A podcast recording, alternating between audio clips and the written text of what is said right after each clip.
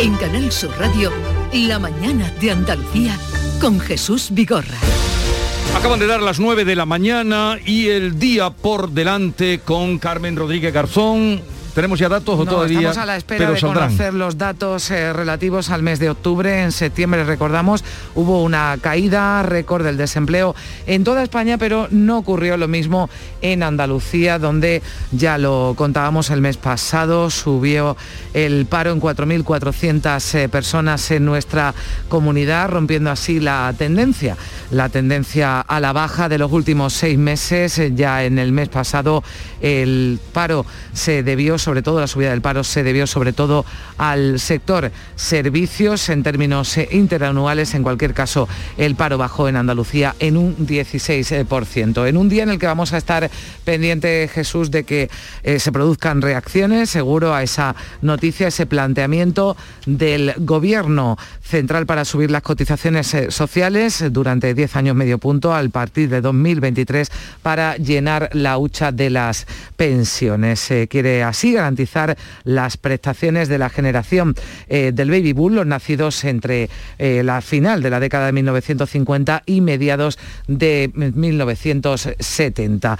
Eh, no está fijada, de momento, la subida definitiva de las cotizaciones sociales. Habrá que esperar, habrá que esperar las negociaciones con los agentes sociales. En una jornada marcada, además, por los eh, presupuestos, los presupuestos de la Junta para dos mil veintidós, que llegan hoy al Parlamento, después de que los eh, apruebe antes el Consejo de Gobierno, cuya reunión se retrasaba a hoy miércoles, a este miércoles, no se celebraba este martes por los compromisos del Gobierno. El Gobierno andaluz de P P y Ciudadanos van a registrar ese, eh, el, el, en el Parlamento el proyecto de ley de presupuestos, mientras se aleja la posibilidad de acuerdo entre el Gobierno y el Partido Socialista, a tenor de lo que han dicho unos y otros en las eh, últimas horas, donde no parece que vaya a haber ningún problema en el Congreso, donde la ministra de Hacienda va a defender los presupuestos generales del Estado frente a las siete enmiendas a la totalidad que presenta la oposición. Recordamos,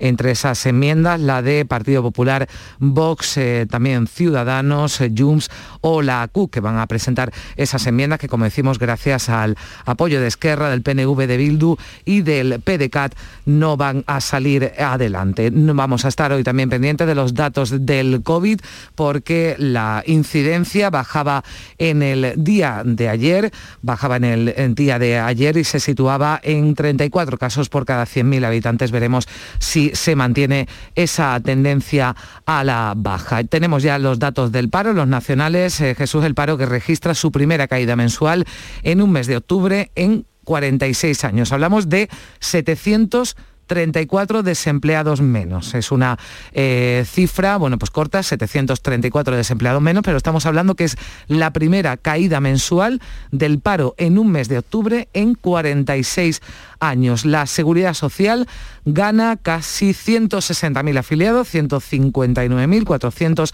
setenta y ocho afiliados medios en octubre, suma ciento dos mil sin la estacionalidad. Pero esa caída del paro en octubre en cuarenta y seis años, setecientos treinta y cuatro desempleados menos, el dato nacional. Enseguida vamos a estar pendientes del dato de Andalucía. nueve y tres minutos de la mañana, informa Canal Sur Radio. Para que recuerdes el once del once, aquí van unos truquitos. cinco días por Barbados, más tu calesa de seis caballos. once. diez trajes de lino fino, más un loft estilo neoyorquino. once. once de once de la once. Un premio de once millones, once premios de un millón. once del once de la once. El día que recordarás siempre. once. Juega responsablemente y solo si eres mayor de edad.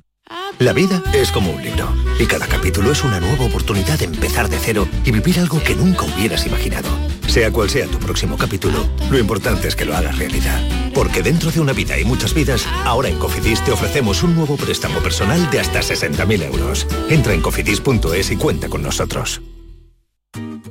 Hola, soy Nuria Fergo y todos los días me levanto con una sonrisa. Haz tú lo mismo y vuelve a sonreír.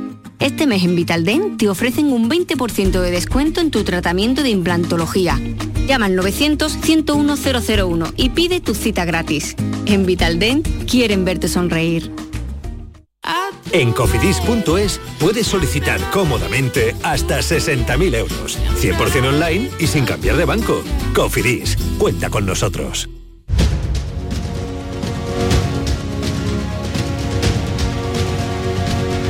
Seguimos con Ana Cabanillas, Alberto García Reyes y Antonio Suárez Candilejo. Eh, estamos a la espera de conocer eh, los datos del paro en Andalucía. En cuanto que los tengas, Carmen nos uh-huh. dice alguna impresión. De... Son indudablemente unos datos buenos, indudablemente, que hay que celebrarlos. Otra cosa es que haya matices, ¿eh? Porque sigue habiendo casi doscientos mil españoles en ERTE y esto no cuenta como desempleo, cuando en realidad no están generando... Eh, eh, economía realmente, ¿no? eh, eh, en fin, eh, lo que no quita que es un dato extraordinario, uh-huh. hay, que, hay que decirlo así. Perdona que te interrumpa, Alberto, Jesús, porque es un dato bueno para España, pero ocurre lo mismo que en septiembre, que se registraba esa caída récord en el mes de septiembre, pero subía el paro en Andalucía, pues ha vuelto a subir, también en Andalucía son ocho mil seiscientos desempleados más en nuestra comunidad, la comunidad donde más sube el paro en el mes de octubre. Así que, bueno, pues ha faltado un análisis más detallado. Ha subido el paro en Andalucía, vuelve a hacerlo, lo hizo en septiembre en cuatro mil cuatrocientas personas, ocho mil seiscientas en este mes de octubre. Bueno, gracias, Carmen, hasta mañana. Hasta mañana. Eh, dato en Andalucía eh, no es bueno. No es bueno, no es bueno. Es, es lógico, porque Andalucía está, está muy centrada en el sector servicios, en, en, en el turismo, el verano es el, la época, la temporada alta, y normalmente en este mes suele haber una caída De, del empleo en, en Andalucía. El dato es malo, eh, sin, sin paliativos, y el de España es bueno, también sin demasiados paliativos. Esa, esta es la situación.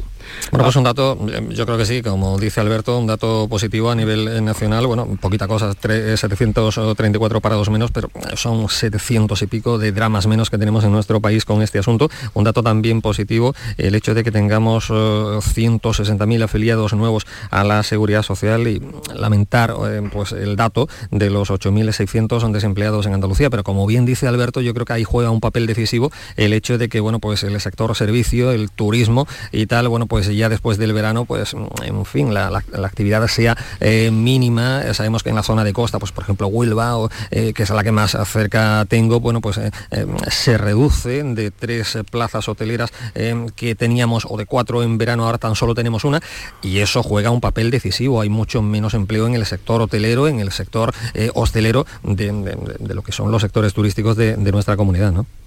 Yo creo que es una pena, ¿no?, que Andalucía vuelva a encabezar otra vez estos rankings. Sí que es verdad, desde que el paro aumentaba en cuatro mil cuatrocientas personas, que no es mucho, pero es la comunidad que más paro tiene. Uh-huh. Esto claro que es por la hostelería, además ahora, eh, bueno, yo, yo supongo que una vez que se cierran la, las terrazas, todavía la situación en la que estamos, pues necesitarán menos personal, porque yo creo que el público también se reducirá, se reducirá muchísimo, ¿no?, y ahora con el cambio de tiempo.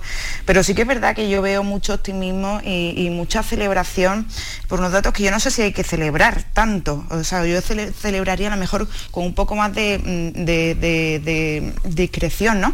Eh, estos datos, eh, lo decía Alberto, es que aquí se incluyen a, la, a los claro. trabajadores que están en ERTE, eh, que son, bueno, eh, empresas a las que estamos, quiero decir, que, que tienen una, una ayuda por parte del Estado, eh, que, que, que tienen en muchos casos, eh, están suspendidos de, eh, de empleo, ¿no? O tienen le, el horario reducido, en fin, que yo no sé hasta qué punto Eh, celebraría esto con tanto alboroto. Está bien, está muy bien, sobre todo teniendo en cuenta que hace un año y medio eh, estábamos sin actividad económica, eh, pero en fin, yo, yo pediría también un poco de moderación.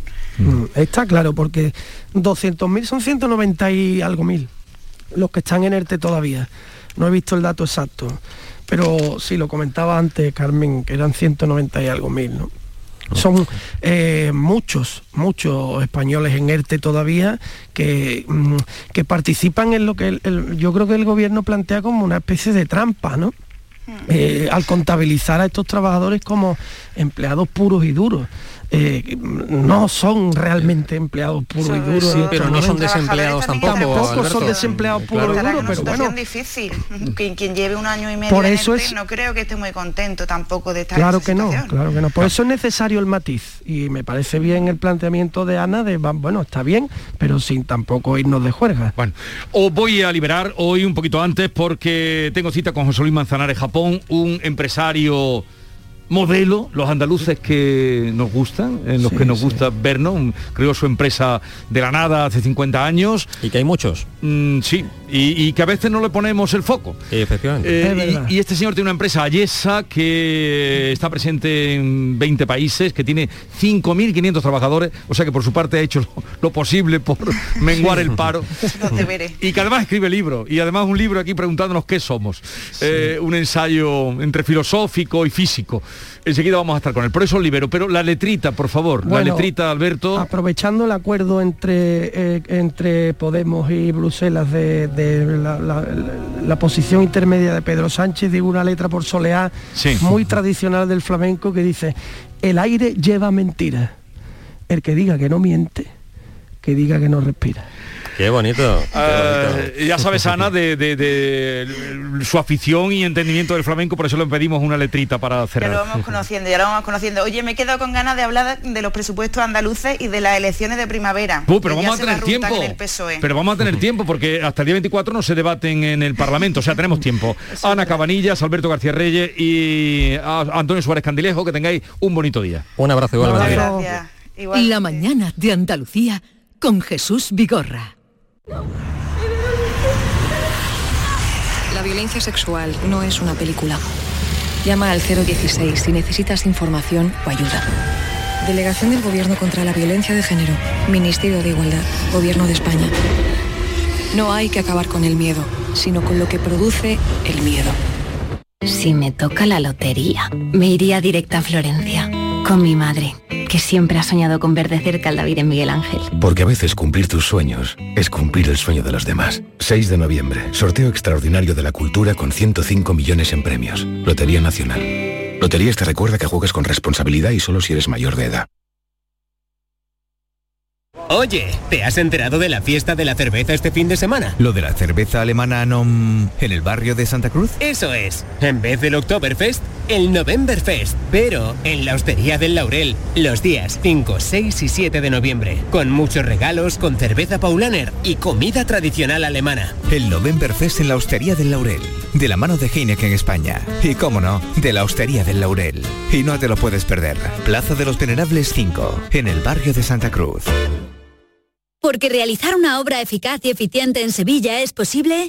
Revesan. Contamos y trabajamos con arquitectos, administradores de fincas y para particulares, llevando a cabo sus proyectos con la calidad y seriedad que nos caracteriza. Contáctenos en revesan punto es. Revesan, transformando Sevilla. ¿Quieres ver el partido de la selección española contra Suecia en la Cartuja? En Pelayo, como patrocinador oficial de la selección, te premiamos. Compra las entradas en las oficinas de Pelayo de Sevilla y te regalamos un balón de fútbol. Pelayo, hablarnos acerca. Canal Sur Podcast. Aquí tú mandas, tú decides y tienes de todo para elegir. Buena música, sucesos, charlas amenas, carnaval, Semana Santa, videojuegos. Esto es Canal Sur Podcast, el sexto canal de la radio de Andalucía. En Internet. Canal Sur Podcast. La tuya. Cada fin de semana te llevamos a los mejores rincones de Andalucía. Con Andalucía Nuestra. Los sonidos de cada provincia, su historia, sus tradiciones, su cultura, su valor. Descubre una Andalucía hermosa, completa y única en Andalucía Nuestra. Los sábados y domingos desde las siete de la mañana con Inmaculada González. Quédate en Canal Sur Radio, la radio de Andalucía.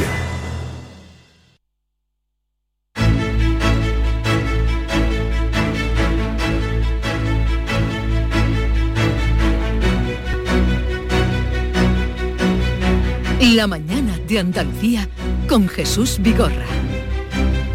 Ya les he venido anunciando esta mañana que íbamos a tener la visita de José Luis Manzanares, ingeniero, fundador de Ayesa, una de las empresas de ingeniería y arquitectura más importantes de nuestro país, la primera desde luego en Andalucía, fundada en mil novecientos sesenta y seis, y en estos cincuenta y cinco años, además de liderar una empresa, ahora que estábamos hablando del desempleo, Una empresa con cinco mil quinientos empleados, está presente en casi veinte países. Además de todo eso, saca tiempo para escribir, porque es su vocación. Y acaba de publicar un libro en el que se pregunta y nos pregunta qué somos, el gran secreto de la realidad. Y hoy está con nosotros. José Luis Manzanares, buenos días. Hola, buenos días. Bienvenido. Muchas gracias. Antes de que usted llegara, a, acaban de salir los datos del paro. Eh, en el mes de octubre, en España ha subido setecientos treinta y cuatro. Desempleados, pero en Andalucía otra vez eh, ocho mil seiscientos parados más. ¿Usted cree que veremos que veremos en Andalucía salir ya alguna vez de la cola del paro, o esto es una maldición que tenemos en Andalucía? Hombre, yo creo que es que venimos de muy de muy atrás, de muy abajo, ¿no? O sea, la, la Sevilla y la Andalucía actual se parecen muy poco a la de mi infancia y mi juventud, y en aquellos momentos paro era todo, todo el mundo estaba parado. Eh, poco a poco cada vez estamos mejor. Yo, yo creo que Andalucía es, tiene mucho futuro, ¿no? Yo creo que esto es, poco a poco se irá desapareciendo. ¿Usted cree en Andalucía? Muchísimo.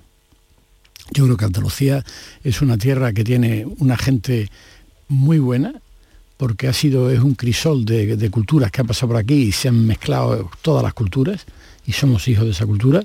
Tenemos un clima maravilloso y tenemos una tierra y un patrimonio arqueológico e histórico. Vamos, Andalucía es lo mejor. Acaba una noticia, ahora entraremos y usted me tiene que explicar qué somos. Usted que ha reflexionado aquí a lo largo de cuatrocientas cincuenta páginas para tratar de eh, responder a esa pregunta, ¿qué somos? El secreto de la realidad. Pero antes eh, quiero felicitarle por ese impulso que a su empresa Ayesa ha dado la entrada de A M, Capital Europeo, Capital Europe, que contribuirá, dicen, a alcanzar las aspiraciones de crecimiento global que tiene Ayesa. ¿Hasta dónde quiere usted llegar? Es que en Ayesa hemos cometido la aventura o la osadía de jugar la Champions League de la ingeniería mundial.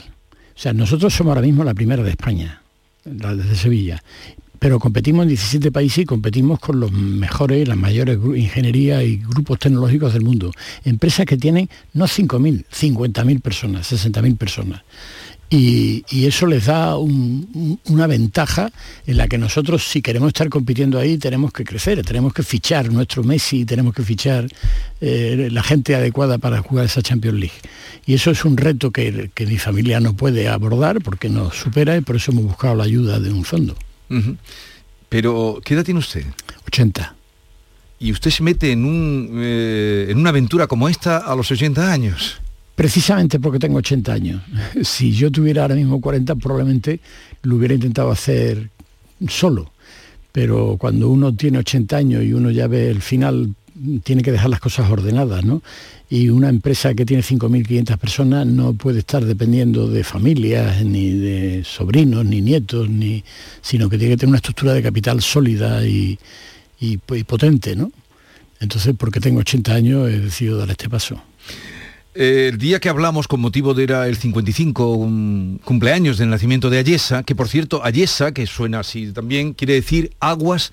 Agua, agua, agua, agua en singular. Agua en singular. E, y estructuras. Y estructuras. Sí, sí, porque empezamos calculando estructuras y haciendo proyectos de regadío. Proyectos de regadío. Pues fíjese usted cómo estamos con la declaración, decreto de sequía. Bueno, la sequía es... Se, la gente se alarma, parece que es una cosa novedosa, y la sequía es consustancial con nuestro clima. O sea, nosotros desde el, en el siglo pasado, cada vez que había una sequía, había una hambruna y la gente se moría de hambre porque no había embalses, y gracias a la política hidráulica que se siguió en España en la primera mitad del siglo veinte, pues hasta los años ochenta y tanto, nosotros la sequía la sufrimos pero regular, porque tenemos reservas y, y, y bueno, lo, lo sabemos superar, ¿no? La sequía, ¿no? Optimista le veo, señor Manzanares. Yo siempre. Siempre. Entonces, cuando usted usted sigue la actualidad, eh, no tiene más remedio, sí, sí. Aunque tenga poco tiempo, pero llevamos unos días que viene el apagón este eh, que dicen que va a haber en Europa, eh, el desabastecimiento, eh, todos son buenas noticias. La, la, vida, la vida es complicada. O sea, lo, una de las tesis de mi libro es que la inteligencia de la naturaleza es que la naturaleza crea especies, las pone a prueba, le está constantemente torpedeando, haciendo la vida muy difícil para que la selección por aptitud las mejore. Y entonces a nosotros nos están metiendo crisis diaria, cada día hay un disgusto, sí. Pero la obligación nuestra es superar y vencer ese disgusto, ¿no?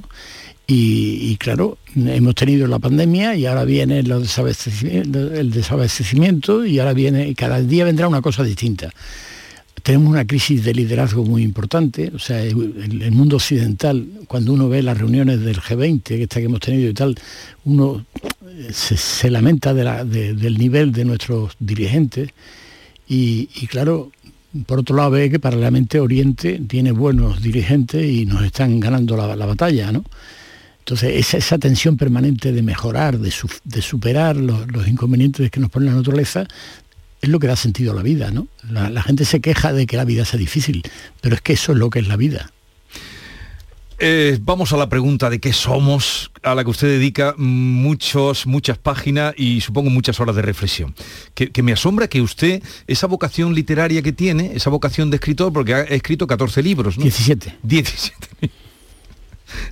¿Y de dónde saca usted tiempo? ¿Usted cómo se organiza? ¿Usted cuánto duerme? Yo duermo mucho. Yo duermo mis ocho horas reglamentarias y trabajo mucho. Lo que pasa es que yo los fines de semana y las vacaciones desconecto de, de la oficina y me dedico a pensar y a escribir. Querido lector, dice en el preámbulo, en la introducción del libro, te aviso de que vas a leer un libro disruptivo. Con un poco de suerte será uno de los textos más famosos de la historia. Anda que está usted aquí modesto, ¿eh? Es que estoy convencido de que he puesto el dedo en la llaga. Seguimos. Podrás presumir de que has sido uno de los primeros en conocer la verdad profunda sobre lo que somos. Y si lo divulgas con entusiasmo, contribuirás a la difusión de una revolución intelectual en el ámbito de la ciencia. Aspira a ser la respuesta definitiva a la eterna pregunta del hombre sobre qué somos y qué nos mueve. ¿Quién nos ha creado? Dice usted, hay tres preguntas, grandes preguntas. ¿Quién nos ha creado? ¿Con qué objetivo? Y una tercera que es... ¿cómo nos han hecho? A usted la que le interesa es la de esta, la última. ¿Cómo nos han hecho? ¿Qué somos? La única que puedo yo contestar, porque saber quién nos ha creado entra dentro del terreno de la fe, cada uno tendrá la fe. No, no hay prueba científica de saber quién nos ha creado, eh, ni para qué nos ha hecho, pero sí cómo funciona esta máquina que nos rodea, esta realidad que percibimos. ¿Y a qué conclusión ha llegado? Voy, voy ya directamente a la conclusión. Bueno, bueno, digo la conclusión, los oyentes, digo también porque no les vamos a... El, el, el, el, el hombre desde su primera etapa de conocimiento se da cuenta de que tiene dos partes, una que la ve como material, la materia, el cuerpo, y otra que espíritu, que son las ideas que uno tiene, los, las sensaciones, los pensamientos, y que, que le llama el alma. Y entonces durante toda la historia del hombre ha, ha, ha convivido una parte que no sabe lo que es, que le llama el alma, que es espiritual, y una parte material, que es el cuerpo. Durante mucho tiempo ha dejado en manos de los filósofos el saber qué somos y ha salido a la metafísica, que es una parte de filosofía que estudia precisamente lo que somos. Y la metafísica ha andado deambulando y nunca ha sabido discernir qué era el alma y qué era el espíritu. En el siglo diecinueve la ciencia se materializa y se pone en manos de los físicos. Mm. Y entonces se prescinde del espíritu, todos solo somos materia, solo somos átomos y el espíritu... son reacciones químicas del cerebro. Bueno, pues yo a la conclusión que llego es justamente lo contrario. O sea, yo creo que somos, somos abstractos, totalmente espirituales, y la materia es una percepción. Sí, porque usted dice que eh, ni los científicos ni los filósofos han sabido responder a estas preguntas, a estas que hemos leído. Aunque el ser humano se ha cuestionado su origen, misión y destino desde que el mundo es mundo, no hemos encontrado aún ninguna respuesta cierta. A lo largo de milenios, filósofos y científicos han dedicado su vida a desentrañar los secretos de la existencia, pero apenas han conseguido abrir unas escasas puertas de las infinitas que continúan cerradas. Es decir, que la ciencia, según usted, no tiene la respuesta. No tiene la respuesta. No tiene la... Y lo dice un ingeniero. Y lo digo un ingeniero, y la física tiene una serie de lagunas que no sabe responder. La física, por ejemplo, sabemos que la, las masas se atraen, que la Tierra atrae a la Luna y que yo peso y que salto y me tira hacia el centro de la Tierra. ¿Dónde está esa fuerza? ¿Qué me coja a mí de los pies y me tira para abajo? Nadie sabe explicarlo. Einstein se inventó una cosa del espacio-tiempo, la deformación del espacio-tiempo, pero que no deja de ser una lucubración. No, no, no existe ese... No sabemos. No sabemos lo que es la energía. ¿Qué es la energía? Ni, ni idea. Casi todas las ecuaciones físicas son pura matemática. ¿Por qué se obedece? ¿Por qué se manip... no se sabe? O sea, la física realmente eh, sabe que estamos formados solamente de electrones, protones y neutrones, e intenta averiguar de dónde le viene ese poder, y se mete con la mecánica cuántica y los aceleradores de partículas. Todo eso es una huida hacia adelante. No han encontrado nada. No han encontrado nada. O sea, la, la física no ha encontrado la razón de ser profunda. Y cuando quiere explicar al espíritu por qué me enamoro de mi mujer, o por qué siento compasión por alguien, o por qué tengo interés en escribir un libro, dice que eso es culpa de los átomos. Es como si la Gioconda, Eh, que está hecha de millones de gotas de pintura, sean las gotas de pintura las que decidan cómo va a ser la Gioconda. Se olvidan del pincel y del creador, ¿no? Entonces, ¿usted cree más en, en el impulso o los impulsos del espíritu o del alma? Usted dice que los científicos, primero habla, habla aquí también de que primero fueron los hechiceros los que orientaban y daban explicaciones, eh, pues lo que se le ocurría, y llega un momento que usted dice en el libro que hoy esos hechiceros, o ese papel de los hechiceros, lo estaban ocupando los científicos. Exactamente, además lo creen, han creado religiones, y la mecánica cuántica es otra nueva religión. Y lo que no cabe duda es que mmm, nosotros, el, el, cuando uno observa lo que somos, uno se da cuenta que tiene una parte que yo percibo como material, pero que es engañosa, porque yo sé que estoy hecho solo de átomos, pero y los átomos son vacíos con partículas girando. Sí. Sin embargo, yo veo la piel, y veo las uñas, y veo el traje, y veo... ¿Eso por qué es? ¿Por qué yo traduzco esa realidad de átomos con un vacío? A... Pues porque hay unas percepciones, unas ondas que me llegan a mi mente, y mi mente con una especie de Photoshop las crea. O sea, la realidad que percibimos es fabricada por el cerebro, no, no es exactamente así. Yo solamente debería haber partículas dando vueltas, girando en torno a un núcleo eh, con un gran vacío, porque un átomo básicamente es vacío. O sea, si un átomo, si el núcleo fuera como un garbanzo, los electrones estarían en lo alto del Teatro de la Maestranza dando vueltas. Sin embargo, no se percibe así. O sea, somos, nuestra mente fabrica la, la, la realidad que percibimos. Hmm. Y en cambio nos damos cuenta que hay una parte abstracta muy importante. Están la ciencia, las leyes, los sentimientos, las creencias, la religión. La creación también. La, sí, y además con un poder infinito. O sea, la ambición de un líder puede crear cien millones de muertos en una, en una, en una guerra eh, nacionalista, como pasó con, con Hitler, ¿no? O sea, so, una cosa tan abstracta como es el espíritu, o una, una idea, o un miedo, o una envidia, puede generar una catástrofe tremenda. Somos los mayores influyentes en la naturaleza.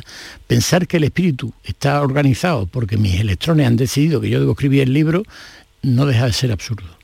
Entonces, si, si realmente somos fundamentalmente abstractos, y lo único concreto que tenemos son los electrones, los protones y neutrones, uno se pregunta, bueno, ¿y qué pasaría si los electrones, los protones y neutrones fueran frutos de un programa de ordenador que simulara la realidad? Vivimos la realidad virtual. Ahora mismo vemos en el, en, el, en el televisor cosas que parecen naturales, pero que no sí. son verdad, están creadas por, por un software. Uh-huh. ¿Quién nos dice a nosotros que los electrones, los protones y neutrones no son hijos de un software? Si la naturaleza entera fuera hija de un software, y el software es tan matemático y tan físico como la ley de la gravedad, todo se explicaría. Entonces, sería asimilar que todos somos abstractos, y que la, la materia es una percepción mmm, Que, que, que tenemos por nuestros sentidos, ¿no? ¿A usted le gusta más enseñar o aprender? Yo primero tengo que aprender antes de enseñar. O sea, me, me gusta mucho enseñar, y es, yo creo que he sido un buen profesor, pero porque he estudiado mucho. Yo, para mí estudiar ha sido... Mi, mi, mis niños pequeños decían, papá, llega y se pone a estudiar. Esto, toda mi vida. ¿Usted siente curiosidad por, por todo? Por todo. O sea, me gusta, o sea, no, no me resigno a admitir las cosas porque sí, quiero saber por qué son, ¿no? ¿Y cuál es la lección más provechosa que ha aprendido usted o ha sacado usted en esta vida? Pues la lección más provechosa es que la, no me debo desanimar con los, las pruebas que me pone la vida, ni quejarme de ella, del valle de lágrimas en que vivimos, sino tomármelas como un reto que tengo que vencer y que tengo que superar. Pero usted habrá tenido también bajones. Naturalmente, pero... pero incluso habrá perdido en alguna operación, ¿no? Dineros, digo. Sí, sí, pero yo, pe, pe, yo veo que si uno pelea y lucha, uno tiene a la providencia jugando en su equipo. Yo creo que el gran éxito de Ayesa es que Dios ha jugado en mi equipo. O sea, nosotros, yo he perdido concursos donde decía, qué horror, qué pena, y después el que lo cogió se arruinaba en ese concurso. O sea, lo, lo, lo importante es la actitud. La actitud de vencer, de luchar, de, de mejorar, de ayudar a los demás. O sea, el, por ejemplo, el gran éxito del cristianismo, el gran éxito del cristianismo es que surge un chaval de treinta años joven, sin dinero, sin cultura, sin estudio y sin nada, y da una sola idea, una sola idea. Y esa idea ha revolucionado el mundo y ha cambiado la cultura, y ha cambiado los países, y ha cambiado todo. Y es que los demás son más importantes que uno mismo. Cuando uno, el, el prójimo lo, se lo toma como si fuera uno mismo, y lucha por el prójimo, y lucha por los demás, la vida cambia, y cambia la civilización, y cambia todo. Bueno, usted dice que para explicar el mundo se ha apostado solo por la ciencia y que se ha dejado, como nos contaba, la parte eh, de la espiritualidad. Pero espiritualidad en el sentido... No religioso, en el sentido abstracto. En el sentido abstracto. Sí, hay Platón, que fue uno de los mayores cerebros de la... De la creó el universo de Platón. Él decía que la, aparte de la materia había un universo de cosas, donde estaba la geometría, donde estaba la matemática, donde estaba la filosofía, donde estaba el pensamiento, donde estaban las ideas, donde estaban los sentimientos. Ese universo de Platón es importantísimo y existe y es real. Y, y, y alguien lo tiene que fabricar. Eso no, no, no, no es fruto del azar, ni es fruto de, de reacciones químicas. Eh, pero usted es creyente. Yo soy, yo soy seguidor de Jesucristo. Pero... Mmm... O sea, es que no me importa tanto... Si existe un ser superior o... Eso no me importa nada porque... ¿Usted le, le interesa el modelo de la vida de Jesús? Es que yo, la religión para mí lo importante es cómo te ayuda a vivir la vida. Yo creo que la vida es una cosa complicada y difícil, donde uno necesita apoyos para poder salir en esa lucha adelante permanente, donde por mucha fe en uno mismo que uno tenga, uno necesita apoyo. Y yo creo que la religión es muy importante para vivir la vida sensatamente. En lo que venga después, bueno, eso está por ver. Entonces, eso no me mueve. Había un soneto precioso sobre... Eh, no me mueve mi Dios para quererte, sí, el cielo que me, el cielo tienes, que me tienes prometido, prometido, ni tampoco el infierno tan temido. Esa es mi filosofía. Eh, ¿Manda más el dinero o el poder? Están mezclados. O sea, el, el poder se basa en el dinero, ¿no? Se basa en el dinero. Lo, lo malo del, del poder es cuando uno no lo esgrime... no lo esgrimen los mejores. O sea, si el poder lo esgrimen los mejores y realmente son gente que, que tiene visión de sociedad, le preocupa a los demás de verdad, uh-huh. y le preocupa, no le preocupa solo su sillón, sino tal, entonces el poder eh, es bueno y, y empuja a la civilización hacia arriba. Cuando no es así, la empuja hacia abajo. Pero entonces, ¿la inteligencia frente al dinero cómo queda? Yo prefiero tener inteligencia que dinero. Porque el dinero se va, lo mismo que viene se va y, y sirve para pocas cosas, y la inteligencia es lo que a uno le hace ser feliz. ¿La evolución es mejorable? Usted aquí habla mucho de la evolución. ¿Es mejorable? No, la, la evolución es, es lo que es. es. Nosotros somos un planeta que hace cuatro mil quinientos millones de años era una bola de fuego, eh, que donde no había oxígeno, donde no había vida, donde no había nada. Y poco a poco eso se ha ido ordenando y se ha ido haciendo, construyendo un planeta maravilloso, con su agua, sus su animales, su, eh, la, los seres vivos y tal, y todo eso va, eso, ese proceso es el de la evolución. Y, y con una sola ley, que es la de la selección por aptitud, es decir, la, la, la naturaleza crea especies que si no sirven desaparecen. Desaparecen. Sí, ha habido en la historia, se, se evalúa que ha habido algo así como treinta mil millones de especies, o, o no sé, miles de millones de especies, se supone. Ahora mismo hay un millón de especies vivas, de las cuales una es el hombre. Yo no sé si dentro de un millón de años será el hombre el, el que mande en la Tierra o serán las hormigas, vaya usted a saber, ¿no? Vaya usted a saber. Ellas están muy bien organizadas. Están muy bien organizadas. Bueno, ¿usted se aburre, señor Manzanares? Nunca. Hay gente que se aburre cuando no trabaja. Eh, ¿Esto es falta de imaginación? Yo en mi caso es, es, es necesidad vital. O sea, yo le tengo miedo al vacío, al vacío mental. O sea, yo siempre he tenido un gran respeto por la psiquiatría y me ha dado miedo este, estar sin hacer nada. O sea, no me he querido enfrentar contra el vacío. Siempre he procurado estar ocupado. Y, y eso me ha hecho tener, estudiar mucho y tener muchas inquietudes y disfrutar del, de, disfrutar de, del aspecto intelectual de la vida, ¿no? Uh-huh. Eh, porque usted venía de una familia humilde, ¿no? Usted estudió, no, mi padre, mi, me... no, yo, venía una, mi, mi, yo venía de un barrio humilde. De un barrio humilde, de, de, de, Triana, de Triana. Triana era un pueblo humilde y, y con pocos recursos y con tal. Mi padre era perito industrial y tenía un nivel de vida... Había ya de perito industrial en esa época, que usted nació ya era un estatus. Claro, y, un estatus y en mi casa no faltaba de nada, gracias a Dios, y mi padre no, nos cuidó muy bien y me permitió estudiar, mandar al colegio, a un colegio de pago, a San Francisco de Paula, y después me mandó a la universidad. Mi padre tuvo el problema de que se arruinó justo el día que yo me iba a la universidad, que me iba a estudiar a Madrid. Y lo pasé mal al principio porque mi familia se quedó a dos velas, ¿no? Pero bueno, el, el hombre supo salir de sus cenizas y ya cuando yo acabé la carrera ya también él había remontado al vuelo. Oiga, ¿y, ¿y qué no llegaremos a saber nunca? Usted que tanto ha reflexionado en esta época de poca reflexión, ¿qué no llegaremos nunca a saber? Yo creo que no tiene límites el conocimiento humano. O sea, ahora, ahora lo que acabamos de hacer con Internet, sí, de tener un cerebro común para toda la especie humana, para los siete mil quinientos millones de habitantes, que se conectan en tiempo real a la velocidad de la luz y que uno conoce lo que está pensando el, cualquier persona, eso va a multiplicar exponencialmente el conocimiento de la humanidad. O sea, no, nos asombrará lo que será el mundo si no se tuerce en los próximos cien años, ¿no? Pero no seremos también, usted habla aquí de los algoritmos y los explica además, que todo el día están hablando de algoritmos, lo explica con el lago, ¿no? Con la imagen del lago. Pero eh, seremos también, será también esa gran población, esa masa más manipulable o más fácil de manipular. O no. O no, o sea, hay, se está intentando manipular todos los días, las redes sociales es una cosa, o sea, esto es otra prueba más que nos pone el mundo, es decir, descubrimos Internet y automáticamente es utilizado por la, la gente mala para pervertir a las redes sociales, que la convierte en una máquina de manipulación, de insultos y de tal.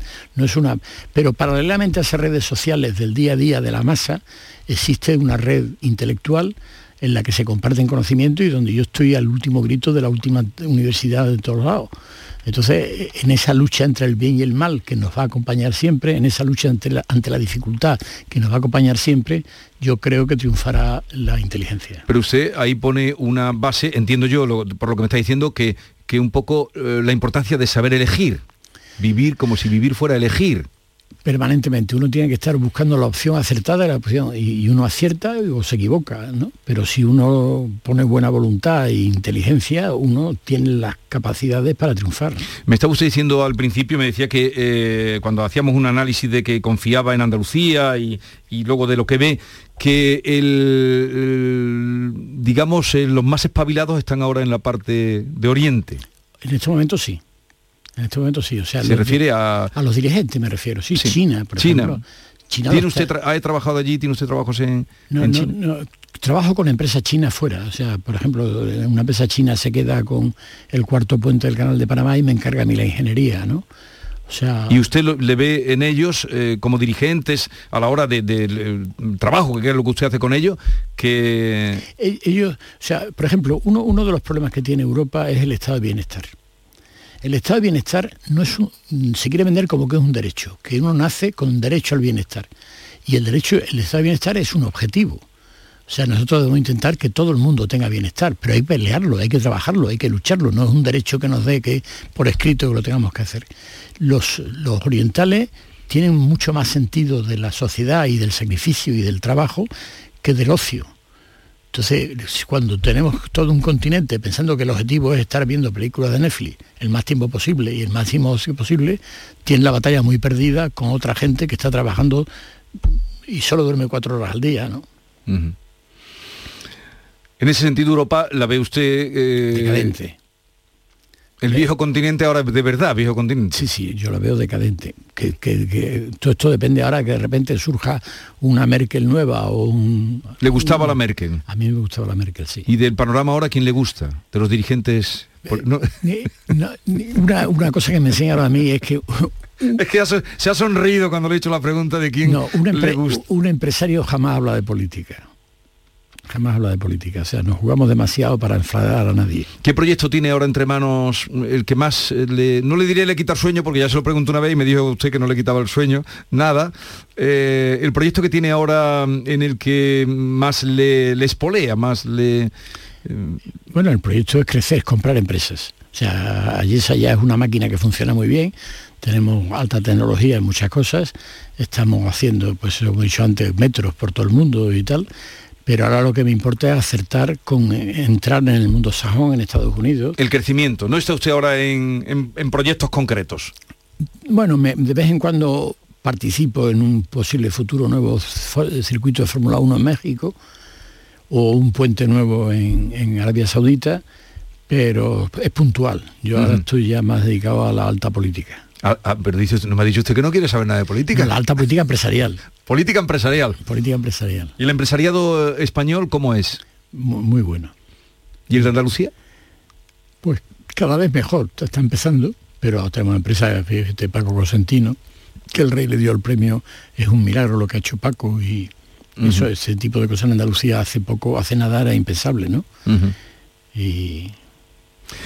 Bueno, vamos a, tenemos que terminar, eh, señor Manzanares, mmm, pero le deseo lo mejor y que siga usted con ese impulso que tiene de ochenta años, y me está diciendo que con todos los proyectos abiertos y, y además tratando de doblar la empresa. ¿Cuánto ha, ¿Cuál ha sido la cifra que ha tenido en el cierre del ejercicio de dos mil veinte? dos mil veinte sí, en dos mil veinte cerramos en doscientos sesenta millones de venta de, de papel. Es que vendemos papel, no vendemos nada, vendemos ideas, ¿no? Pues doscientos sesenta millones, y este año vamos ya por doscientos ochenta y queremos llegar a quinientos. ¿Y usted quiere darle la vuelta a eso? Quiero darle la vuelta a eso. Uh-huh. Vamos, quiero, queremos, yo tengo un equipo de directivos. Ya sé que tiene usted cinco mil quinientos, eh, eh, que le pregunté que si se podía dormir teniendo cinco mil quinientos trabajadores o empleados dentro de su empresa. Me dijo usted que sí. Sí, sí, yo eso no me, eso no, no me parece complicado. Uh-huh. ¿Y a qué hemos venido a este mundo? Esa es una gran pregunta. ¿Para otro libro? Eso es otra pregunta. Yo doy una, una... Al final de mi libro doy una conclusión en la que si nosotros somos una especie de gran videojuego del que nos mueve el software, el, lo que sí es verdad que, que lo que está consiguiendo es fabricar inteligencia. O sea, somos empezamos hace cien mil años como eh, animales de caverna, sí, con hueso y tal, y hoy en día estamos ya pensando ir a la luna y colonizar el espacio. Y, y ese, ese, eso es lo que se observa como producto realmente de lo que es la Tierra. Uh-huh. Bueno, José Luis Manzanares, Japón, gracias por haber venido a vernos por este ratito. Me encanta hablar con usted y, y en fin, un andaluz de referencia, indudablemente. Eh, gracias y hasta la próxima. Nada, gracias a vosotros por acogerme en vuestra casa y me tenéis a vuestra disposición para lo que queráis. Adiós. La mañana de Andalucía con Jesús Vigorra. El secreto de un buen día, cocina rica en compañía, momentos Nobel. Hay momentos para siempre, todos juntos, buen ambiente, momentos Nomen, momentos Nomen, Nomen. Escúchame, Yuyu, ¿este fin de semana qué va a hacer? ¿Ya te quieres venir conmigo, no, Luis?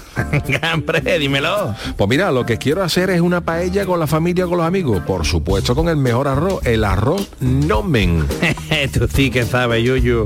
Tú sí. Escúchame, ¿me puedo apuntar? Oh, ya veremos, ya veremos, Luis. Arroz Nomen. Más de ochenta años juntos. Hola, soy Nuria Fergo y todos los días me levanto con una sonrisa. Haz tú lo mismo y vuelve a sonreír. Este mes en Vitaldent te ofrecen un veinte por ciento de descuento en tu tratamiento de implantología. Llama al novecientos ciento uno cero cero uno y pide tu cita gratis. En Vitaldent quieren verte sonreír. Sevilla. Canal Sur Radio. ¿Quieres hacer algo por el medio ambiente en tu ciudad? Únete a Reciclos. Reciclos es el primer sistema de reciclaje digital que te recompensa por cuidar la sostenibilidad del planeta y de tu ciudad. Consigue premios sostenibles reciclando con tu móvil, latas y botellas de plástico de bebidas. Con Reciclos reducirás el C O dos y le darás oxígeno a una Sevilla más verde. Forma parte del reciclaje del futuro. ¿Cómo? Entra en reciclos punto com. Contamos contigo. Una iniciativa del Ayuntamiento de Sevilla, Lipasam y Ecoembes. Juntos cuidamos Sevilla. Vente a Dimarsa, ponte en mis manos y dile chao, dile chao, dile chao, chao, chao. Empieza ya tu autoconsumo, nuestro petróleo es el sol. Di que sí, únete al cambio, dimarsa punto es. Las noticias que más te interesan las tienes siempre en Canal Sur Mediodía, Sevilla. Y este miércoles, en la limpieza que se realizará en el río Guadalquivir, en el marco del proyecto Mares Circulares Coca-Cola. Canal Sur Mediodía, Sevilla. Este miércoles desde las doce, en directo con el proyecto Mares Circulares Coca-Cola, con la colaboración de Coca-Cola. Ni el challenge del papel higiénico, ni el de la botella, Los retos más difíciles a los que se enfrenta nuestra generación están en la vida real, como el famoso Encontrar Trabajo Challenge o el Independizarse Challenge. Y aunque para superarlos necesitamos vuestro apoyo, aceptamos el reto. Súmate en aceptamos el reto punto com. F A D nueve uno seis uno cinco uno cinco. Canal Sur Mediodía. ¿Quieres saber qué ha pasado en las últimas horas donde vives? La actualidad de tu provincia y tu entorno más cercano está en Canal Sur Mediodía, con toda la información que necesitas. De lunes a viernes, desde las doce, en tu emisora de Canal Sur Radio. Quédate en Canal Sur Radio. La radio de Andalucía. La mañana de Andalucía con Jesús Vigorra. Maite Sacón, buenos días. Hola Jesús, buenos días. ¿Hacia dónde vamos ahora?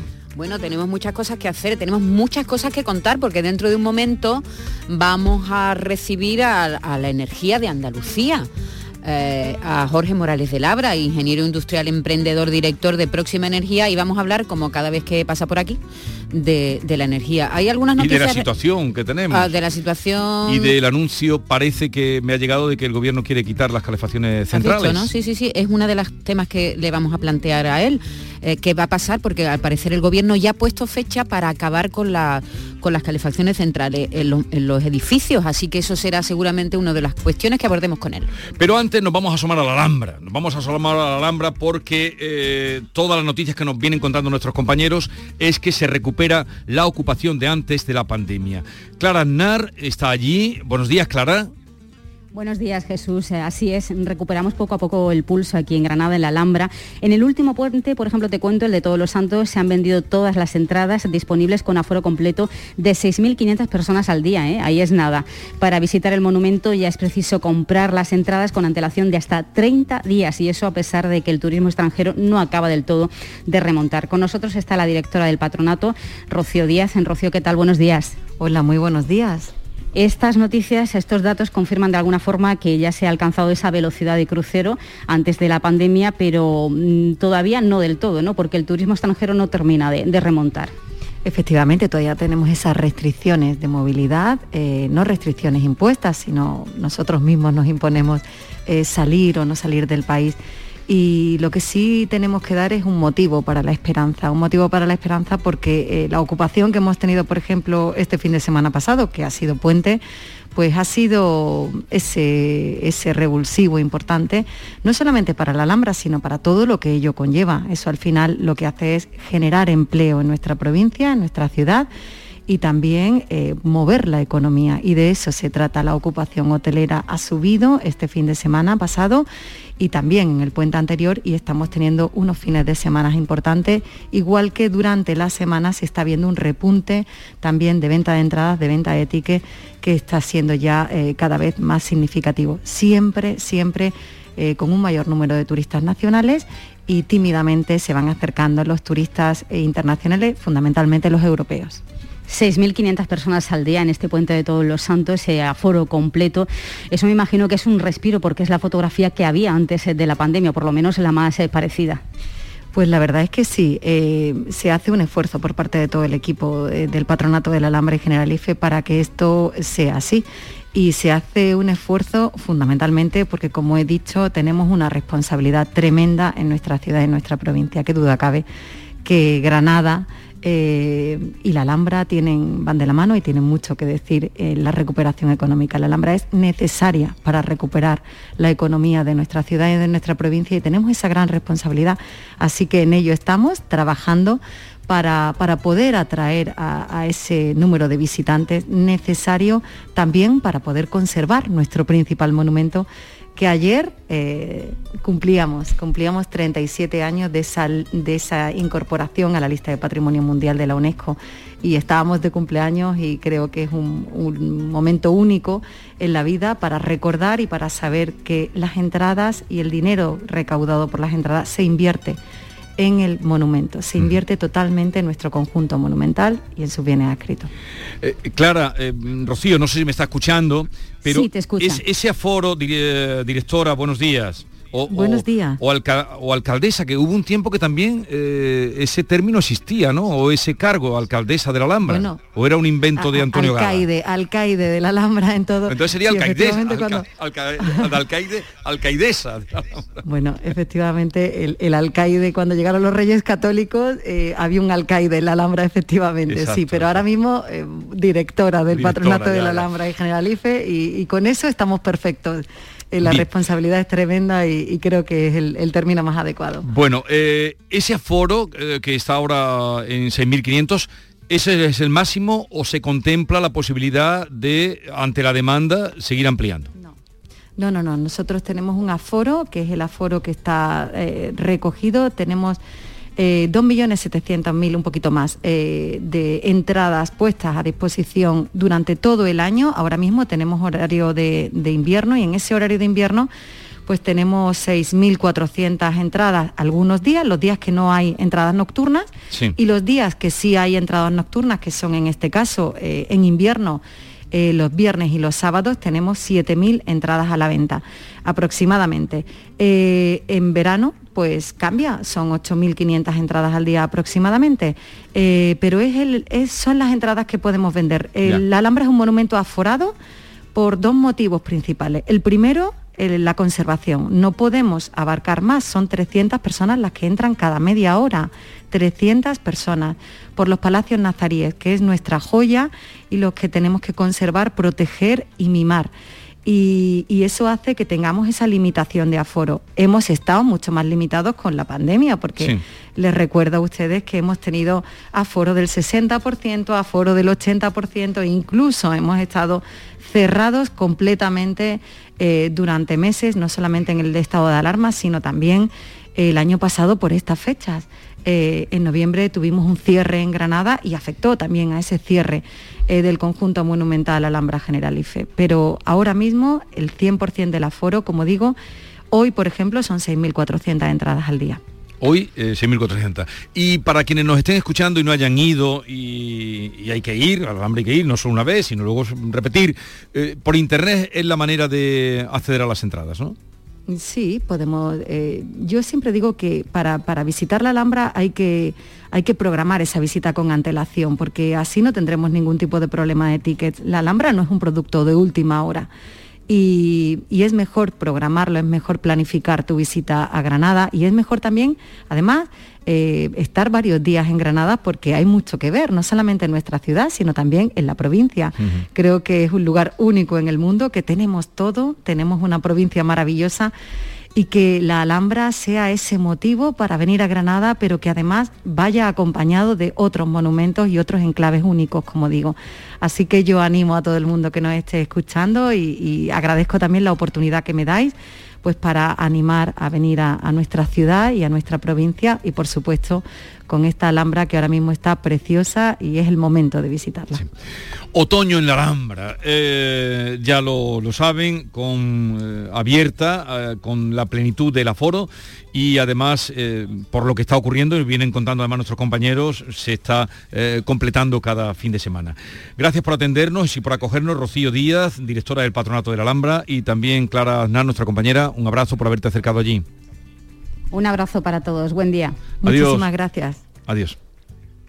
La mañana de Andalucía con Jesús Vigorra.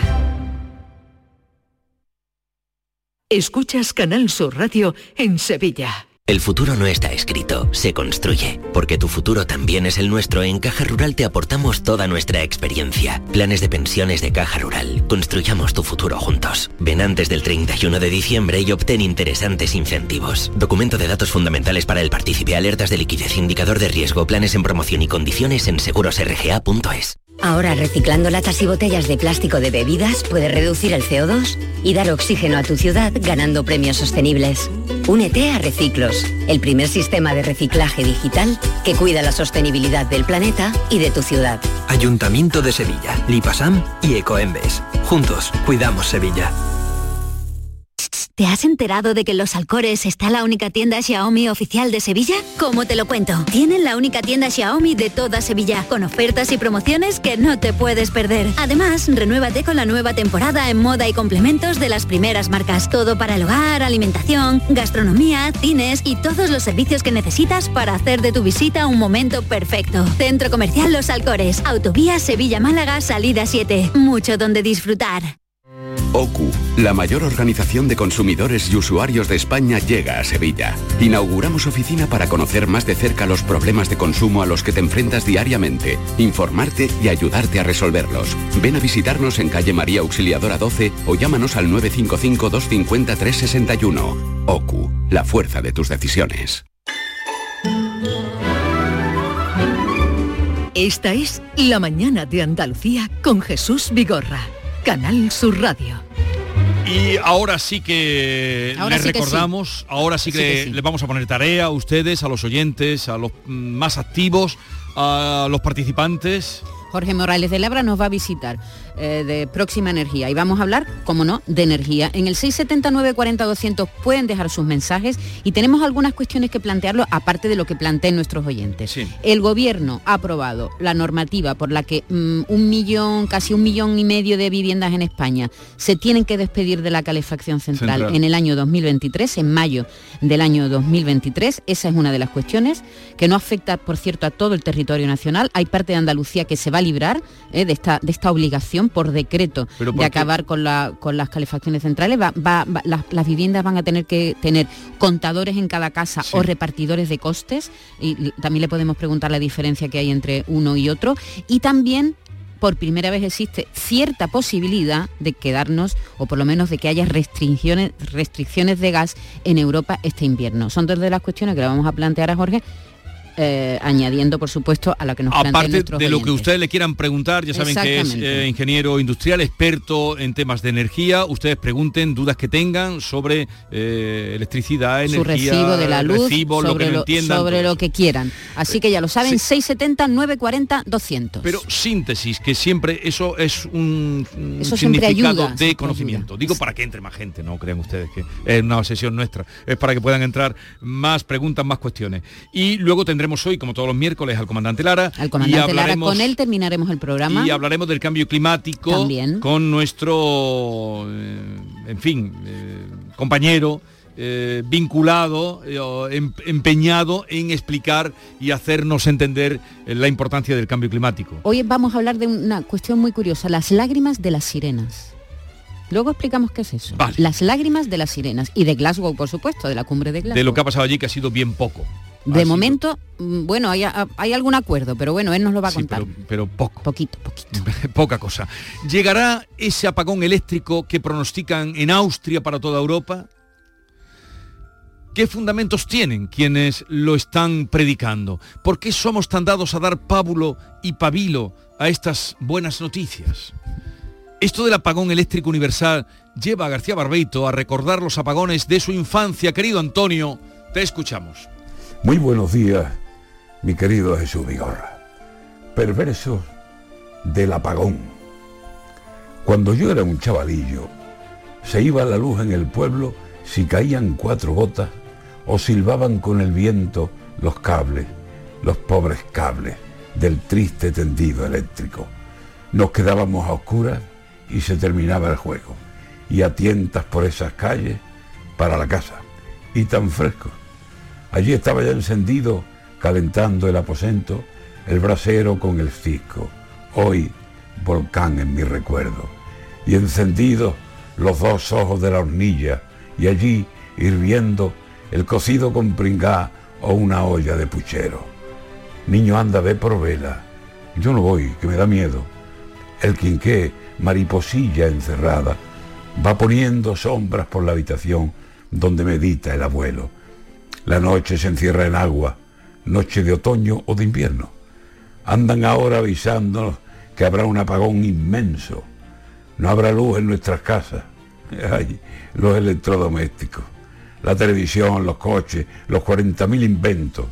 Y nos dicen que seamos previsores, que llenemos el tanque de gasolina, bastante agua compremos, latas, sobre todo latas, todo lo imperecedero, velas, pilas y linternas y jeje, algo de dinero.